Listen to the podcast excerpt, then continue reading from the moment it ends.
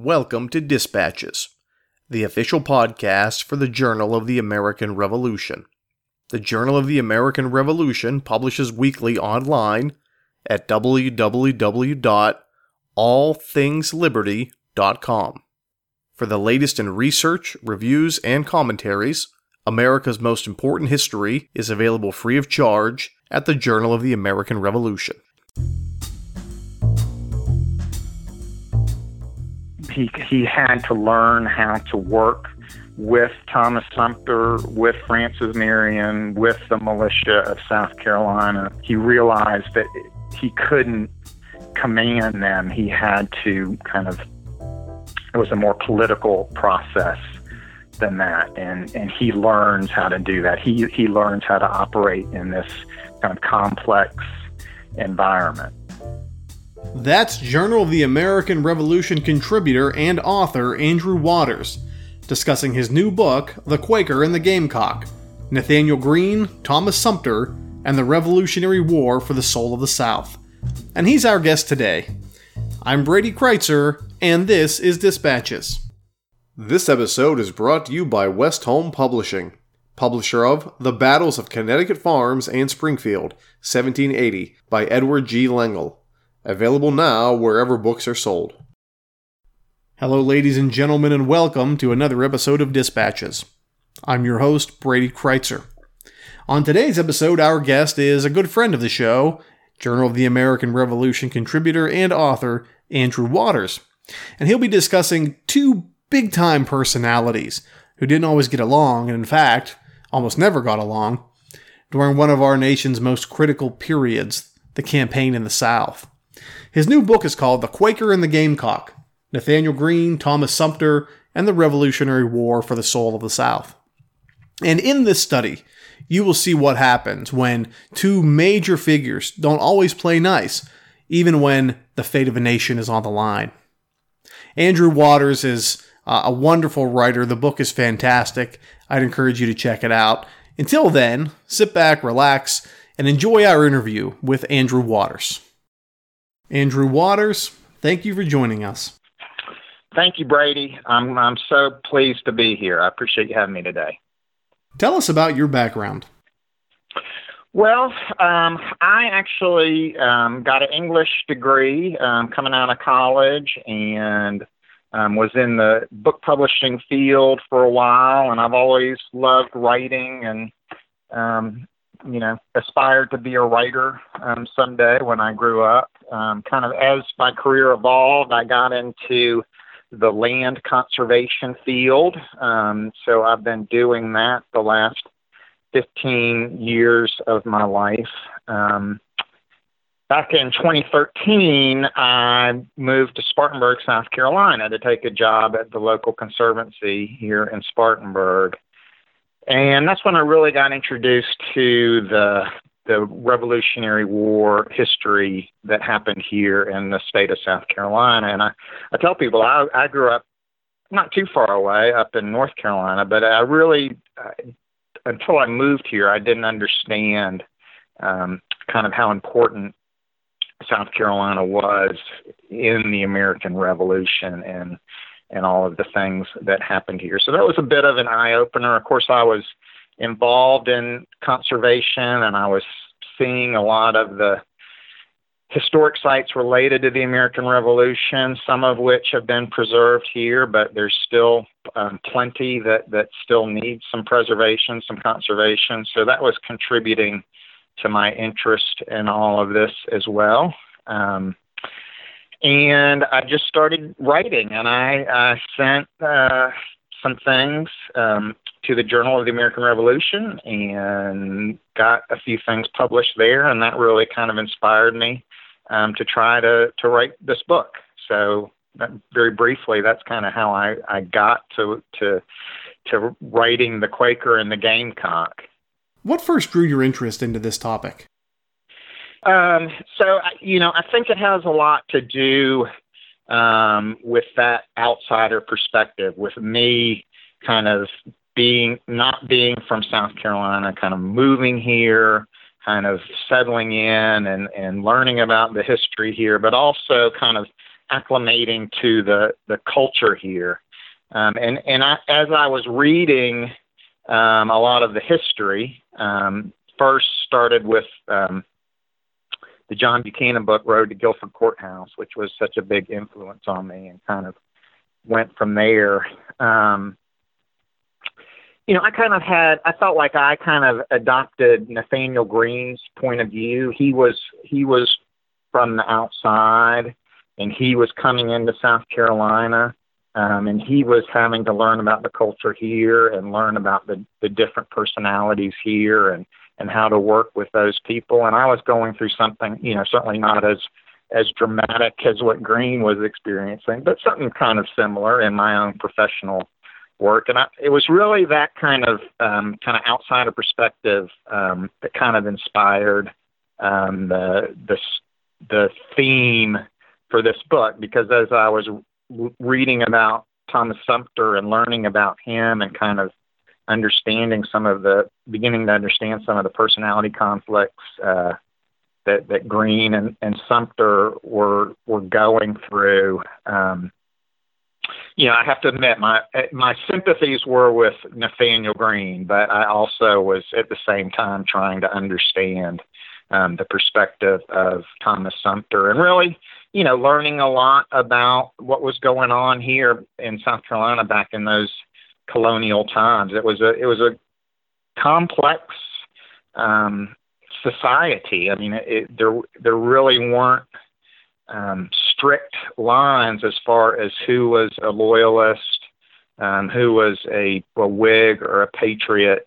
Um, the the the loyalties were very complicated, um, and in turn, that kind of created a very kind of um, incendiary uh, environment when the British kind of came in and really upended kind of the, the social structure here and kind of ignited this civil war that, that went on for the next two, two and a half years. Talk about South Carolina to this point. What was life like there in the middle of a partisan war? Okay. Well, so I mean, it, it kind of goes back to 19, uh, excuse me, 1775, um, when the tensions were kind of just starting, and um, there was conflict here in South Carolina, and, and at that time, the the Patriots, the Whigs, really held the upper hand, and they pretty much suppressed um, the Loyalists in 1775 and 1776. And, you know, there were some abuses that went on. Some of these um, people who identified with the with the loyalist cause um, felt like they had been persecuted, uh, treated unfairly, um, and I'm sure they were. I have no doubt that they were.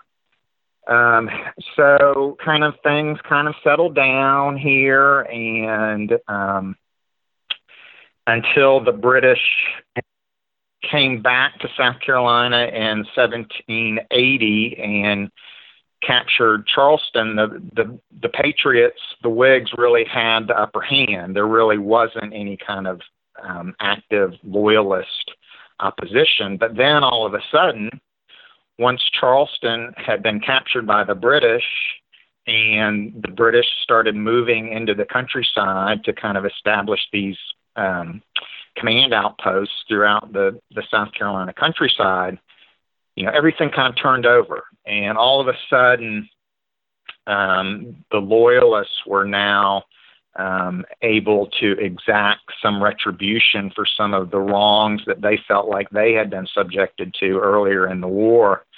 Um, and you know that but that period didn't last very long either. That only lasted for a couple of months until we had thomas sumter kind of organized the the patriot militia in the northern part of the state. And then francis marion and some of the others kind of followed in behind that effort. So then things just kind of really got ugly. And you were you literally had um neighbors kind of coming to your house and terrorizing you and taking your um, your property and probably burning your property. And you know, these were people you knew, people who who were in the same community as you, and there really wasn't any. Even though the British had these outposts, they weren't really controlling all of these areas. They didn't have enough manpower to really kind of put down an authoritarian rule. Um, so you really didn't have any any social authority. Um, and it got brutal here. It really did. There was a lot of um, um, uh, hostility, a lot of retribution, and um, and in many ways, it really was a civil war here in South Carolina. Nathanael Greene is a big part of this story. Tell us about his history. Okay. Well, uh, Nathanael Greene, um, of course, he had been, uh, he was at, um, he wasn't at Bunker Hill, but he was at part of that original part of the Continental Army that um, was promoted in, or adopted into the Continental Army back right around the time of Bunker Hill. Um, he was a major general. Um, he had clearly um, positioned himself not only as one of Washington's most talented generals, but also uh, a very close confidant of Washington, and, and even to the point where some of some of the other Continental generals, some of the other Continental officers um, felt like um, kind of Washington favored him too much. Um, but then he he spent the time uh, as the quartermaster general for the army.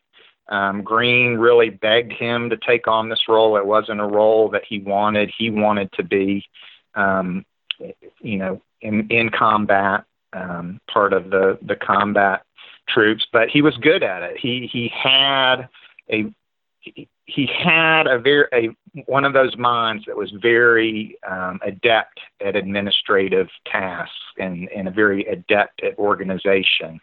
Um, so he did a good job as quartermaster general, but he was never happy in it in that role. He um, kind of later on um, he some of the Continental Congress started criticizing him and kind of accusing him of taking advantage and and maybe steering some of the the Army's contracts to to some of his own um, companies and some of his own uh, associates, which I think there's a little bit of truth to that. I, I think um, he wasn't necessarily uh, corrupt in that role, but he certainly helped himself.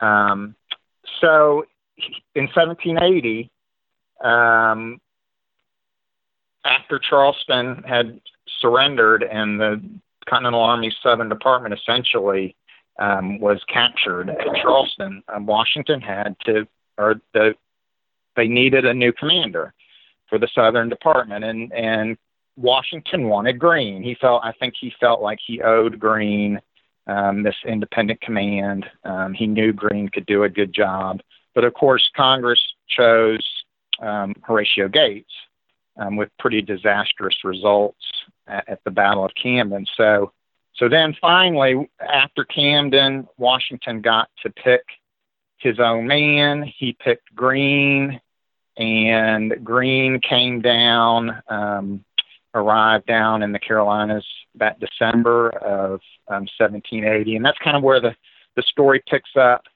Um, I think Greene clearly he was an intelligent man. He was a, a capable man, um, and he may have been America's best um, field commander. But I also think that he suffered from a bit of an inferiority complex. He had grown up in a strict Quaker household. Um, and his father would not allow him to pursue a formal education. Um, I think he always um, felt self conscious about that. Um, he essentially um, learned to educate himself. He was a voracious reader. Um, he was um, an, intelligent man. Um, he learned. He was one of those people that could learn um, how to do something by reading about it, which you know not everybody has that capability. Um, but you know later on in his army career, you see um, some of that self consciousness kind of um, come through, and he he was prone to kind of um, overreact um, when pe- when he felt like he was being slighted or felt like he was being disrespected. And I think one of the things that was interesting to me about this story is really Greene having to kind of learn um, the art of leadership on the fly, and, and I suspect he might have seen in Thomas Sumter, you know, some of the things that he was guilty of of doing himself. On the other side, you have Thomas Sumter. Uh, tell us a bit about him. Yeah, I think Sumter is interesting. Um, clearly, he was also a very intelligent um, man. Um, you know, I think in the book I, I describe his intelligence um, as more of, of kind of a street smart. Um, he had an innate understanding of the the people who were settled in the South Carolina frontier. Um, he he kind of understood their psychology, and he understood how to motivate them. Um, he was interesting. He um, he was apparently they believe he was from an English origin, um, which was a bit unusual because most of the people who settled in in the interior of South Carolina were were Scots Irish, the the Ulster Irish who had um, been persecuted um, by the English. But Sumter was from was of English origin. Um, he had served in the British Army during the French and Indian War. He actually had the opportunity to go to London, and uh, he was part of a, uh, a Cherokee delegation that got sent to London. Um, and he actually got an opportunity as a young man to meet King George. Um, he was a person that could kind of straddle the line. Um, he understood the the psychology of the South Carolina frontier, but he also understood the way that politics and power worked in the state of South Carolina. In the state of South Carolina, uh, all of the power was down in the low country in the kind of the Charleston, the merchant and planter class that was around Charleston. So so he was a person who kind of had a foot in both of those worlds and he could operate in, in both of those arenas. What were the circumstances that brought these unlikely personalities together? So back in 1780, kind of in the weeks right after Charleston had surrendered, um, the Continental Army had been captured at Charleston. There really wasn't a Continental Army presence in the state any longer.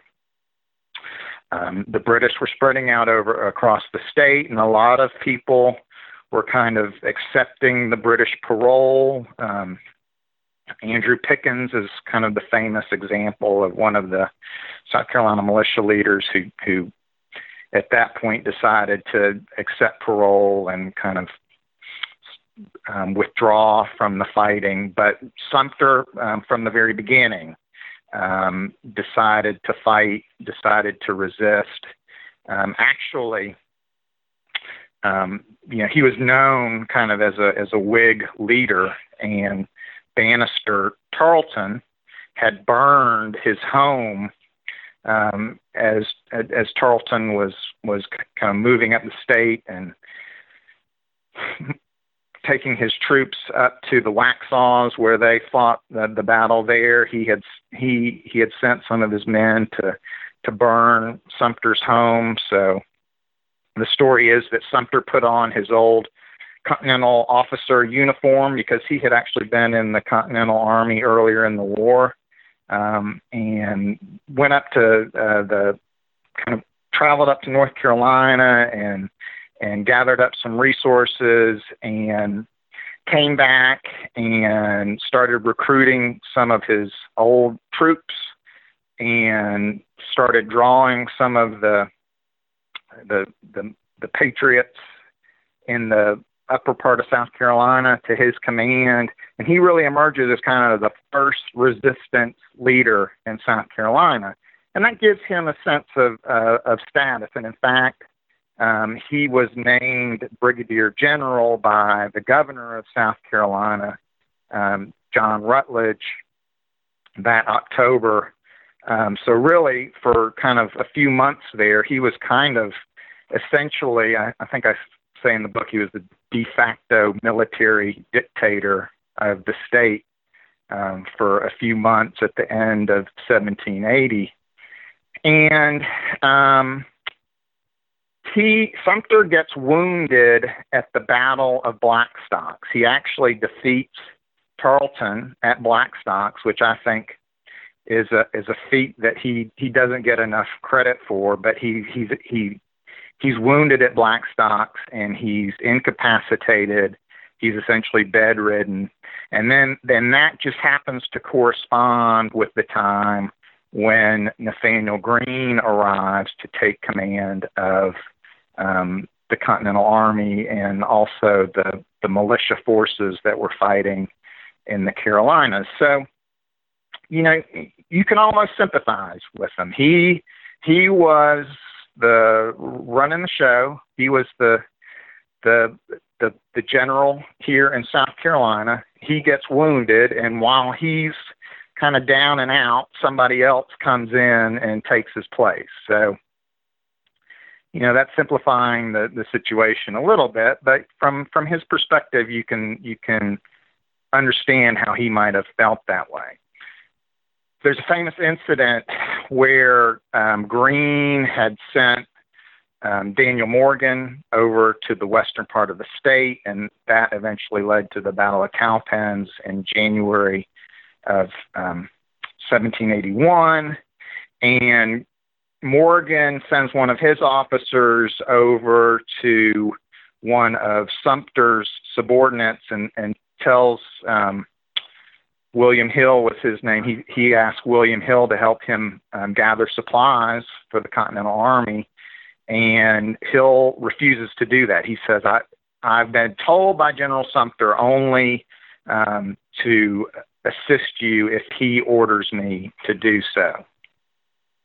So that was kind of the first indication that Morgan and then subsequently Greene had that maybe Sumter um, was not going to be, um, you know, 100% compliant as far as as working with the Continental Army um, in their efforts uh, to to to retake the South. Um, and then, of course, the conflict or the personality conflict only got worse from there. What was Greene's primary objective in South Carolina. Civil wars uh, notoriously end many countries. Going in there and cleaning house seemed to be a bit of a tall order. So, what can we say was realistically his primary objective? Well, um, I think Greene, I think he had uh, two objectives.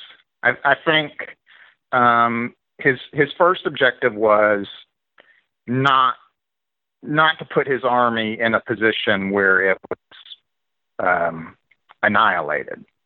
Um, he understood that just the the mere presence of a continental army um, in the South kind of negated any kind of claim the British could make that that they were in control. Um, so that was probably his first objective.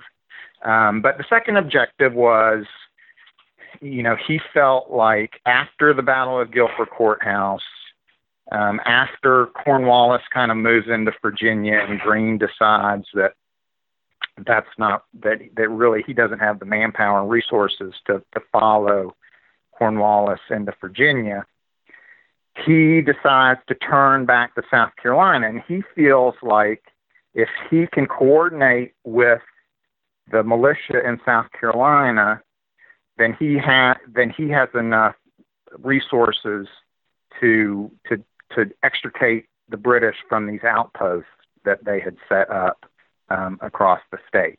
And so there were the, the the main ones were at Camden and at 96, which was really kind of guarding the, the, the Georgia frontier. So I think I don't think he really would have if if we could go back and ask Nathanael Greene what his plan was when he went back to South Carolina. I don't think he would have said that he he felt like he could defeat the British, but I think he felt like he could continue to take the war um, to the British, kind of probably as part of an effort to make them realize that it really just wasn't going to be worth it to try to hold on to the South. What are some of the more famous examples of these two big personalities clashing during this campaign?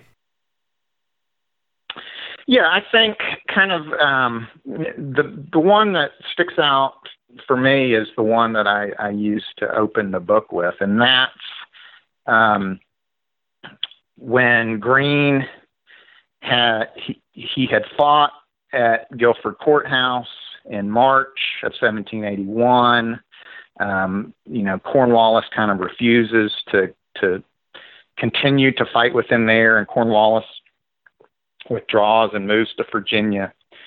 And Greene decides to move back down to South Carolina to to start this what this war of posts he called it, kind of attacking these outposts one by one. Um, and he knew all along that that he couldn't do this with his own with just the Continental Army. I mean, he had less than 2,000 men at this point in the Continental Army. He knew all along that he would need the South Carolina militia to help him with this effort. And by now, Sumter had recovered from the, from his wounds that he'd had that he'd suffered back in November, um, and Sumter and Greene had been in correspondence throughout this time, and it seemed like Greene had been able to repair any kind of harsh feelings that might have um, come up um, around Cowpens and and um, any kind of rivalries that had occurred then. Um, Sumter was assuring him that he would be able to help Greene if he came back to South Carolina. Um, and Greene gets to he gets to South Carolina. He marches down and he's set up outside of Camden, and he he's ready to start his assault on Camden. And he writes to Sumter and says, "Okay, uh, Sumter, you know we're ready to go. We're ready. Bring your guys. We're we're ready to start." and then all of a sudden Sumter's responses aren't aren't nearly as um, as positive as the ones he he'd been sending prior to that, and and kind of gradually it dawns on Nathanael Greene that he is not going to be able to rely on Sumter um, for this assault on Camden. Um, so that he, he does end up fighting at Camden. Um, uh, the, the battle which he loses, um, and he he really he he he he blames Sumter for the loss. He he feels like if Sumter had come to his support uh, at Hobkirk Hill at the Battle of Hobkirk Hill, that it would have been a different outcome. And, and he learns that this is going to be a complicated relationship, that he is going to have to manage this relationship, and he's going to have to, um, you know, it's not a relationship where he's just going to be able to order Thomas Sumter to do what he wants to do. Um, it's going to be a, a lot more complicated than that. Controversy will abound at 96. Major moment in your book, major moment in the campaign. Could you tell us about that? Yeah. So, um, 96 was a really important um, place in South Carolina at that time. It had started out as a Cherokee trading post. Essentially, it was the largest and most important settlement on the western frontier. Um, it kind of it not only guarded um, kind of the, um, the, that western part of Georgia. Um, it also was important for kind of um, defending against the the Cherokees who were still um, hostile at this time. Um, still still a threat at this time, perhaps not quite as much as they had been earlier in the war, but they were still uh, a concern for the for the American government. Um, the British, uh, when they took control of South Carolina, they knew right away that they had to set up this outpost at 96. That that was going to be an important place for them to control, to be able to control the state of South Carolina. Um, they had sent this officer, um, Cruger. I forget Cruger's first name. Um, that, that he was actually Cruger was a loyalist, uh, apparently a very uh, talented officer, and and kind of over the course of the seven or eight months that Cruger had been in command of 96, he had built this earthen defensive works kind of right outside the, the town of 96. And they called it a star fort because it had, um, it was built in the, in the shape of a star um, for defensive purposes. It was very well constructed, um, heavily defended. Kind of after Greene um, fought at Camden. Um, shortly after that, uh, Francis Lord Rawdon, who had defeated Greene at Hobkirk Hill, he felt he decided that he didn't have the resources, the manpower to hang on to Camden. So he depart, he he evacuates Camden. He's moving down south through the state, and really 96 becomes the next post in that war of posts that Greene sets his sight on because he can't move further down to pursue Rawdon and leave 96 in his rear. Um, so he realizes that he's got to go and, and try to take 96 before he can move, continue to move south down the state towards Charleston.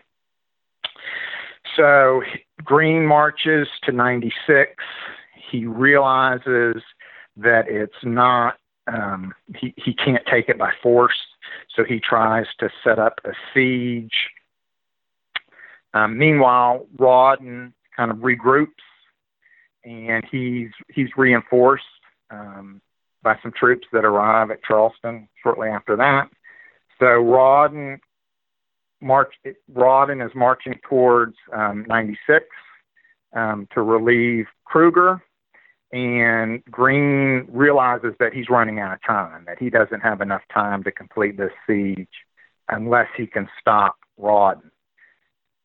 So what what Greene does is again he calls on Sumter to try to stop Rawdon from coming up to 96. Now it wasn't just Sumter in this case. He had he had also tried to get Francis Marion to engage in this effort as well.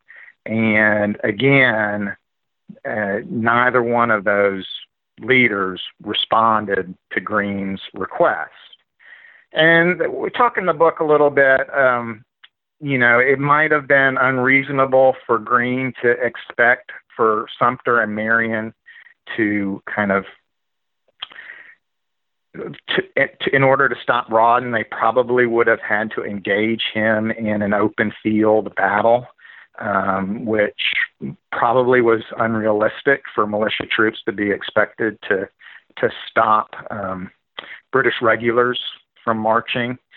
Um, but again, uh, Greene feels that Sumter um, lets him down at this point. He feels like Sumter ignores his his request to come and assist him at 96. So he's running out of time. Um, Rawdon is is coming to relieve Cruger, and, and Greene knows that he can't he can't he doesn't have enough men to to face both of them. So he tries this desperate kind of last gasp attempt to to take 96, and he sends this this squad of men, and they they were called the Forlorn Hopes um, because you know even even they realized that their their mission um, was an unlikely one. Um, but to make a long story short, the the attack fails. It's a failure. Um, Greene has to retreat, and so again, much as at Hobkirk Hill, um, he's defeated, and he feels like Sumter and the South Carolina militia didn't do quite enough, didn't do as much as they could have to have helped him there. Um, but again, you know, it, Green Greene wins by losing because even though he was defeated at 96, the British decided that they didn't have enough resources, enough manpower to kind of hang on to the outpost. So shortly thereafter, they abandon 96 and start moving down towards Charleston, and um, and 96 is is retaken by the American forces. How did the South Carolina campaign end, and how do Greene and Sumter ultimately reconcile their differences? So, my book kind of takes you through the, the summer of 1781. Um, they're kind of at the end of that summer. Greene fights kind of the last remnants of the British occupation force at a place called Eutaw Springs. Um, very similar scenario. He he's he actually does not win the battle, but the British um, or kind of take so many losses there that they decide to to retreat further back and and retreat all the way into Charleston at that point. So so Greene kind of going into the fall of 1781, Greene has has won the War of Posts. He's even though he's he's lost the three major battles that he's fought at Hobkirk's Hill 96 and Eutaw Springs, the the British have withdrawn outside out of the interior of South Carolina, and now they're essentially holed up in Charleston. Um, but this the story goes on from there, and Greene actually is um, he he never has enough uh, manpower, enough forces to extricate the British from Charleston. The defenses are too strong. So it's another two years um, before the British actually evacuate Charleston and, and leave South Carolina. But but my story kind of moves on at that point. Um, essentially, the the the army um, and the militia become, um, uh, you know, kind of are set up around the perimeter of Charleston. Um, there's really not any further combat that goes on. Um, and Sumter, earlier in the war, had made a decision to um, confiscate loyalist slaves as part of a scheme to pay some of his soldiers. He was trying to entice them into a into a 10 month enlistment um, with by paying them with slaves and nobody was really comfortable with this idea. You know south carolina was very much a slave slavery economy. And even kind of the the americans the the whigs or patriots didn't like this idea of kind of authorizing the confiscation of slaves as part of the war effort. And as the fighting is really winding down, um, this becomes a big political issue for Sumter. And they're trying to um, organize uh, a a they they've called the General Assembly into session um, for the first time since the British invasion of Charleston, and, and Greene is really kind of using this issue of the of the slaves to kind of um, diminish Sumter's um, status, and he's he's essentially trying to to to manipulate Sumter into into leaving um, the militia to go defend himself at the General Assembly. Um, so that's that is the the end of what happens in South Carolina. Sumter goes to the General Assembly. He manages to kind of negotiate a settlement to this issue over the slaves. Um, Greene is still there. He's he's camped outside of Charleston, and that's really where the book ends. I do kind of go have a coda to to the end of the book. After the war, um, Greene decides to stay in the South.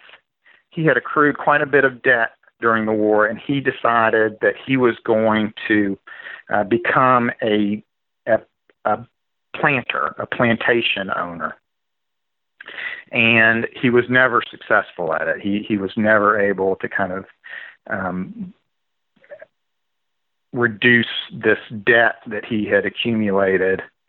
He actually dies um, at quite an early age. I believe he was 42 years old. Um, they think he died of heat stroke. Um, he left his wife with this kind of crushing debt. And she applies to Congress to um, for relief. You know, she says my my husband incurred this debt as an effort uh, as part of his his leadership of the army. He was trying to feed and clothe his army, and and this was really a, a, a an American debt, not his personal debt. So she spends the next several years lobbying for Congress to to relieve this debt that Greene had accumulated. Well, by now Sumter is in the Congress, and he, as as this petition comes forward to um, asking Congress to appropriate the money to relieve Greene's debt, he actually, by this time, some of Greene's correspondence that was not complimentary of Sumter, some of the things that he had written, kind of complaining about Sumter's lack of cooperation, had made it into some of the published accounts of the war. And Greene and Sumter had been very offended by this. And he stands up in Congress. They said that Sumter rarely ever spoke in Congress. Um, but on this occasion, he, he stood up and made a very uh, impassioned argument that Greene's debt should not be um, reimbursed to his widow. Um, and he loses the argument. The, the, the motion passes, um, and Greene's widow is reimbursed. But, but even at that last moment, there was still kind of this, this lingering feud between the two men. What does this story reveal to us about the Revolutionary era? Well, I think, um, I mean, I think it, for me, uh, my son calls me a Nathanael Greene fanboy. Um, for me, one of the things it reveals is really this evolution of Nathanael Greene as as a leader. Um, I think that he had um, he had to learn to control those those emotional um, responses that he had kind of succumbed to earlier in the war. Um, he he had to learn how to work with Thomas Sumter, with Francis Marion, with the militia of South Carolina. Um, he had to he had to he realized that he couldn't command them. He had to kind of it was a more political process than that and and he learns how to do that he he learns how to operate in this kind of complex environment Um, I do think that here we have this this issue um, that we're really still dealing with as a nation. This idea of kind of um, federalism or the idea of of a federal a strong federal government versus the idea of um, you know a state's right to to to operate independently of that federal government. Of course, that was the issue that um, Thomas Jefferson and Alexander Hamilton, you know, they were they were fighting that same issue after the war. Um, here, I think um, we see Greene really trying to argue that it's in all of our best interest for you to work with me, for you to support me in this effort.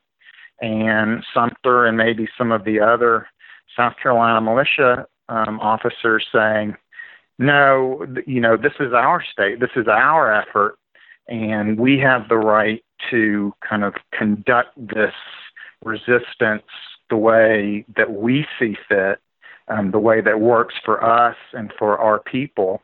And you don't really have the right to to to order us or command us or tell us what to do. And you know, we see this just the other day. You know, Trump was saying we're going to send the federal troops to the to the states, and the states were pushing back and saying, no, we don't want the federal troops here to kind of.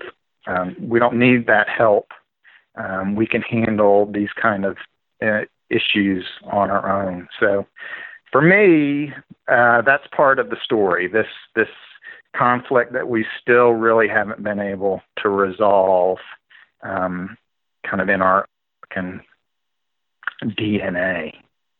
Andrew Waters, thank you for joining us.